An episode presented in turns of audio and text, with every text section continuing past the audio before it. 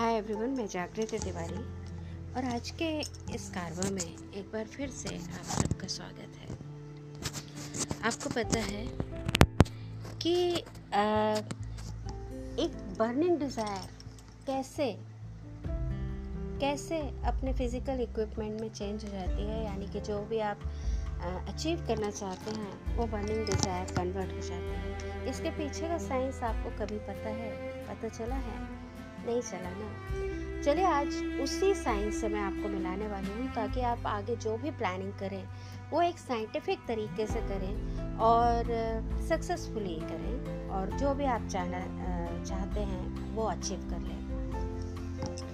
सबसे पहले तो आपने सुना ही होगा कि आइंस्टीन का एक लॉ था जो मैटर को एनर्जी में कन्वर्ट करता है E is equal to M C square मतलब मैटर एनर्जी है और एनर्जी मैटर है।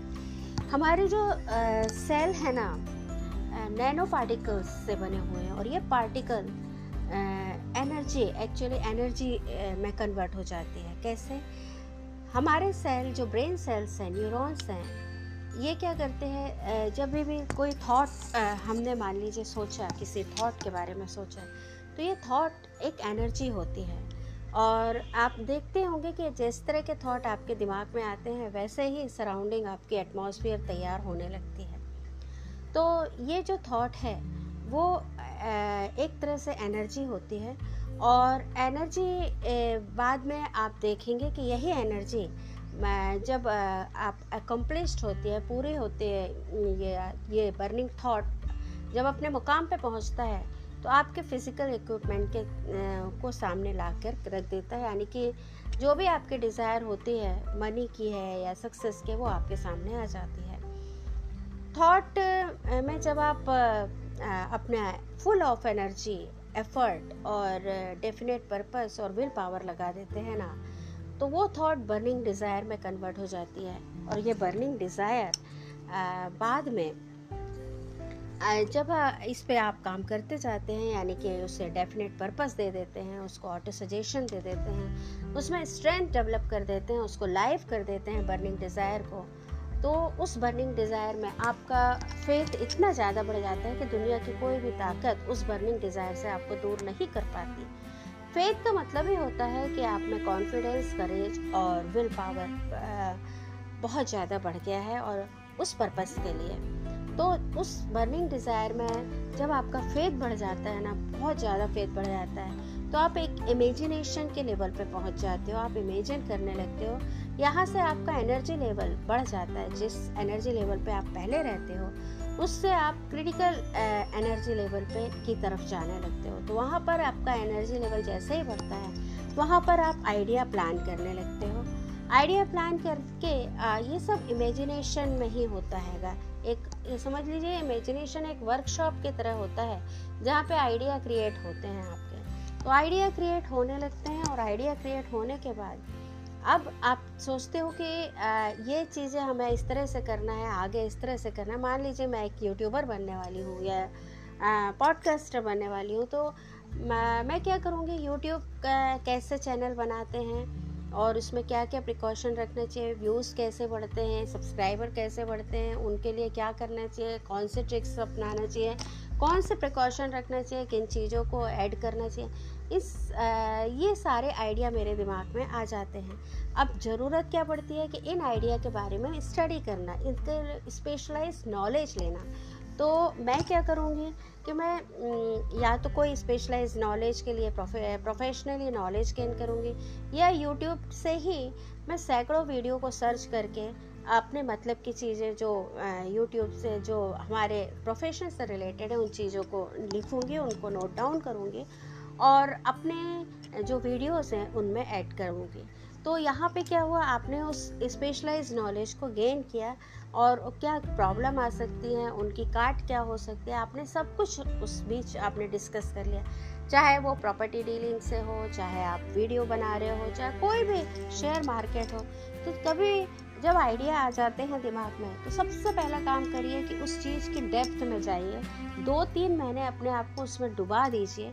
ये नहीं कि उस बीच आपने काम छोड़ दिया, आप छोटा छोटा काम कर सकते हैं। जैसे मैं वीडियो डालूँगी, लेकिन ज़रूरी तो नहीं है कि एक साथ ही मुझे सारा नॉलेज है। तो जो मैंने सीखा है, उसके हिसाब से मैं थोड़ा थोड़ा उसमें ऐड करूँगी समअप करूँगी और अपने नॉलेज को बढ़ाते जाऊँगी। तो इस तरह से आप स्पेशलाइज नॉलेज गेन करिए, ताकि कहाँ फंसने के चांसेस है, कहाँ कैसे निकलना है, वो सब आपको नॉलेज हो जाए और इसके लिए आप प्रोफेशन प्रोफेशनल कोर्स की भी मदद ले सकते हैं। जब आपके पास स्पेशलाइज नॉलेज आ जाता है तो अब एकदम क्लियर पिक्चर आपके दिमाग में आ जाती है कि आपको किस आइडिया के थ्रू किस कौन कौन से आइडिया में क्या क्या आपको काम करने हैं और आप उस मंजिल तक पहुँच जाओगे। तो आप क्या करते हो? आप ऑर्गेनाइज प्लानिंग बनाते हो। एक प्लान करते हो कि उस मंजिल तक पहुँचना कैसे है। तो कई लोग तो खुद ही सेल्फ आगे बढ़ने की कोशिश करते हैं। और कई लोग अगर आप ग्रेट फॉर्चुनेट बनना चाहते हैं, बहुत बड़ा भविष्य आपके साथ आप चाहते हैं कि आपका भाग्यशाली बने, बहुत ग्रेट फॉर्चुनेट रहें तो इसके लिए आपको ज़रूरत पड़ेगी मास्टरमाइंड लोगों की। मास्टरमाइंड लोग क्या होते हैं? जैसे कि मैं, मेरा भी, मैं एक यूट्यूबर हूँ तो मेरे साथ भी मास्टरमाइंड ग्रुप है। जो मेरे जो मुझे टीच कर रहे हैं, जो मुझे गाइड कर रहे हैं यूट्यूब में ही गाइड कर रहे हैं, मेरे प्रॉब्लम्स का सोल्यूशन बता रहे हैं तो ये सब एक मास्टरमाइंड ग्रुप हो गया, जहाँ पर आप एक ही गोल के साथ लोग चलते हैंगे, लोग आपको सपोर्ट करते हैं, अपने एक्सपीरियंस से एजुकेशन से नेटिव एबिलिटी के थ्रू आपको सपोर्ट करते हैं तो ज़रूरी अगर आप चाहते हो कि ग्रेट फॉर्चुनेट रहो आप आगे तो आप अकेले दम पर कोई भी काम नहीं कर सकते, क्योंकि वहाँ पे आपका एक्सपीरियंस बहुत आ, कम लेवल का हो जाता है। तो आपको मास्टरमाइंड ग्रुप बनाना ही पड़ेगा। तो इस तरह से मास्टरमाइंड ग्रुप आपको सबसे पहले बनाना है। अब आपको ये बताना है कि जो आपके जो आपके गोल से जो लोग जुड़े हैं उनमें कितनी हारमोनी है उस गोल के लिए? आपको ये देखना है कितने और कितने ज़्यादा वो पैशनेट हैं उस गोल को कॉन्कर करने के लिए। दूसरी चीज़ आपको ये देखना है कि आप उनके लिए क्या कर सकते हो, जो आपके लिए इतना टाइम दे रहे हैं। तो आप उनके लिए क्या कर सकते हैं, क्योंकि इनडेफिनेट टाइम तक कोई भी फ्री में अपना नॉलेज नहीं देगा आपको। और देना भी नहीं चाहिए इंटेलिजेंट पर्सन यही होता है कि फ्री में वो अपना नॉलेज ना दें अदरवाइज़ नॉलेज की वैल्यू नहीं रह जाती। तो आप उनके लिए क्या कर सकते हो, ज़रूरी नहीं कि आप मनी के ही थ्रू करो, आप किस तरह से उनकी हेल्प कर सकते हो। दूसरी चीज़ अगर मास्टरमाइंड ग्रुप आपका बन गया है तो आपको ज़रूरी है कि वीक में दो, हफ़्ते में दो या तीन बार आपको मीटिंग लेनी चाहिए ताकि आपको पता हो कि ग्रोथ किस डायरेक्शन में है, किस चीज़ की कमी आ रही है, किस चीज़ को आगे बढ़ाना है। तो आप कनेक्शन में जब रहोगे तो आपके गोल और प्रोजेक्ट के बारे में आपको बराबर जानकारी रहेगी और आप उसकी डायरेक्शन में, सही डायरेक्शन में बढ़ते जाओगे। तीसरी चीज़, सबसे बड़ी चीज़ है कि आपके जो मास्टरमाइंड ग्रुप है उनमें आप, अगर आप इन केस कोई प्लान बनाते भी हो और चाहते हो कि वो प्लान आप, अपने गोल या में सेट करो इनकल्ट करो तो बहुत ज़रूरी है कि चाहे प्लान का छोटा सा पार्ट भी बनाओ तो ज़रूरी है कि आपके मास्टरमाइंड ग्रुप क्या आप चेक कराओ और उनसे अप्रूवल लो, ताकि उनका ट्रस्ट आप पर हमेशा बने रहे। इसके बाद आपको क्या करना है? ये चीज़ तो हो गई कि मास्टरमाइंड ग्रुप के साथ आप किस तरह से अपने रिलेशन को मज़बूत कर सकते हैं। अब आता है कि आ, हमेशा आपको ये याद रखना है कि आपकी बहुत बड़ी रिस्पॉन्सिबिलिटी है क्योंकि गोल आपने सेट किया आपने मास्टरमाइंड ग्रुप को बनाया है। तो आपकी रिस्पॉन्सिबिलिटी यहाँ बढ़ जाती है कि आप कुछ इस तरह का प्लान बनाएँ इस तरह का प्रोजेक्ट या गोल सेट करें जहाँ पे फॉल्टलेस ना हो जहाँ गेसिंग वर्क ना हो जहाँ पे सक्सेस के चांसेस ज़्यादा रहें इस तरह का आपको फॉल्टलेस प्लान आपको बनाना है। और दूसरा फ़ायदा आपको मास्टरमाइंड ग्रुप का ये रहेगा ताकि हाँ फॉल्टलेस प्लान बनाने से है कि सक्सेस की जो रेशो है वो बढ़ जाती है। अब दू, दूसरा आपको मास्टरमाइंड ग्रुप का एक्सपीरियंस मास्टरमाइंड का एजुकेशन नेटिव एबिलिटी और उनका इमेजिनेशन का फ़ायदा आपको मिलेगा क्योंकि इस दुनिया में कोई भी इंसान परफेक्ट और कंप्लीट नहीं है। हर किसी को दूसरे के दिमाग की इमेजिनेशन की एक्सपीरियंस एजुकेशन की ज़रूरत पड़ती है। तो ये, आपको उनसे ये फ़ायदा होगा। तो इस तरह के जॉइंट क्रिएशन से ही आप ग्रेट फॉर्चुनेट को अट्रैक्ट कर सकते हैं। आपको ध्यान रखना होगा कि प्लान का कोई भी पार्ट जो है वो कभी भी अकेले बनाने की कोशिश मत करिए या मास्टरमाइंड ग्रुप को इग्नोर करने की कोशिश मत करिए या फिर क्रेडिट ओवरऑल क्रेडिट लेने की कोशिश मत करिए। अदरवाइज़ मास्टरमाइंड ग्रुप में हारमोनी नहीं रहेगी और आपका ग्रुप टूट जाएगा और आप बड़े से बड़ा एम भी है तो वो सक्सेसफुली नहीं हो आगे बढ़ पाएगा। तो ज़रूरी है कि आपको मास्टरमाइंड ग्रुप के साथ हारमोनी बना के चलना है और आ, हर जो भी आप प्लान बना रहे हैं उसका अप्रूवल लेना ज़रूरी हो जाए। अब आ, कई बार लोगों को देखा है कि एक बार ही फेल हुए या कुछ टेम्प्रेरी डिफीट आई उन्होंने प्लान चेंज कर दिया। फिर मान लो आज यूट्यूबर है नहीं सक्सेसफुल हो रहे उन्होंने मैं पॉडकास्टर बन गया पॉडकास्ट में नहीं सक्सेसफुल हुए और वो कहीं और जॉब करने लगे फिर कहीं और जॉब करने लगे। तो इस तरह से क्या होता है इंसान कभी भी सक्सेस पा नहीं सकता। अगर कोई भी आपने एम उठाया है, कोई भी नीच है आपका, कोई भी प्रोजेक्ट लिया है तो शुरुआती दौर पे तो आपको टेम्प्रेरी डिफीट मिलेगी ही। हर बार जब भी सक्सेस की शुरुआत होती है टेम्प्रेरी डिफीट मिलती ही है।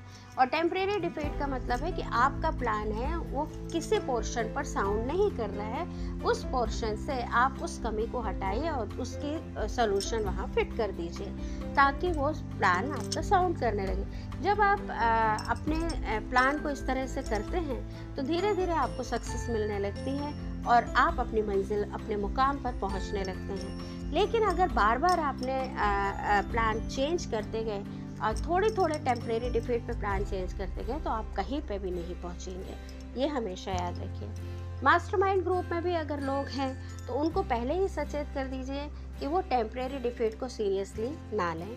क्योंकि प्लान बहुत आसानी से आप चेंज करने वालों में नहीं है या क्विट करने वालों में से नहीं है। प्लान में चेंज होंगे, लेकिन उसी प्लान से रिलेटेड चेंज होने चाहिए। और क्विट तो कभी नहीं करने वाले। विनर कभी क्विट नहीं करता और लूज़र की पहचान ये होती है कि वो बार बार क्विट करता है और अपने नीच को, अपने जो सब्जेक्ट है, उसको चेंज करते जाता है। ये लूज़र की सबसे बड़ी पहचान होती है।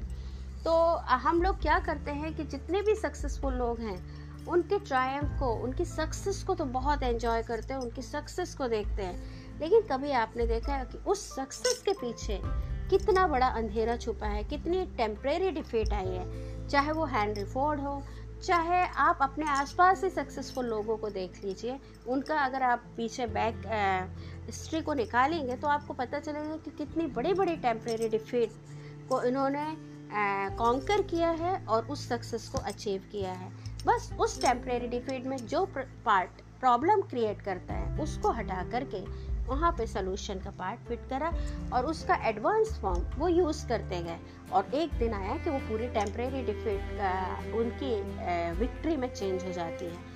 तो टेम्प्रेरी डिफीट से आपको हारना नहीं है और हमेशा याद रखिए कि जो टेम्परे हर डिफीट अपने साथ एक सक्सेस का बीज लेके आती है, जो कि डिफीट के पीछे छुपा होता है। उसी बीज को आपको ढूंढना है।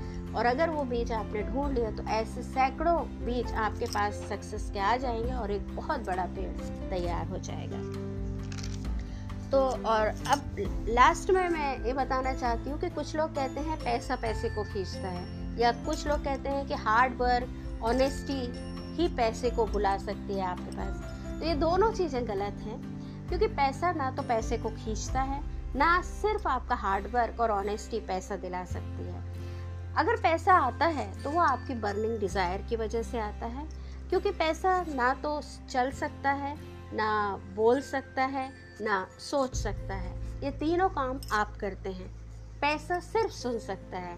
अगर आप पैसे को अपने इंटेलिजेंट सी के साथ इंटेलिजेंट जो प्लान आपने बनाए हैं, उनके साथ और उन्हें एक ऑर्गेनाइज्ड प्लान को, एक ऑर्गेनाइज्ड फॉर्म में आपने अप्लाई किया इंटेलिजेंट प्लान को तो आपके पास ज़रूर वो पैसा आता है, ज़रूर आप अपनी लाइफ में सक्सेस होते हैं प्रोजेक्ट को अचीव करते हैं। तो ज़रूरत है आपके बर्निंग डिज़ायर के साथ इंटेलिजेंट प्लानिंग की, और जिसे आप अपना एक फुली एंड फुल एनर्जी और फेथ के साथ अपनी लाइफ में अप्लाई करें।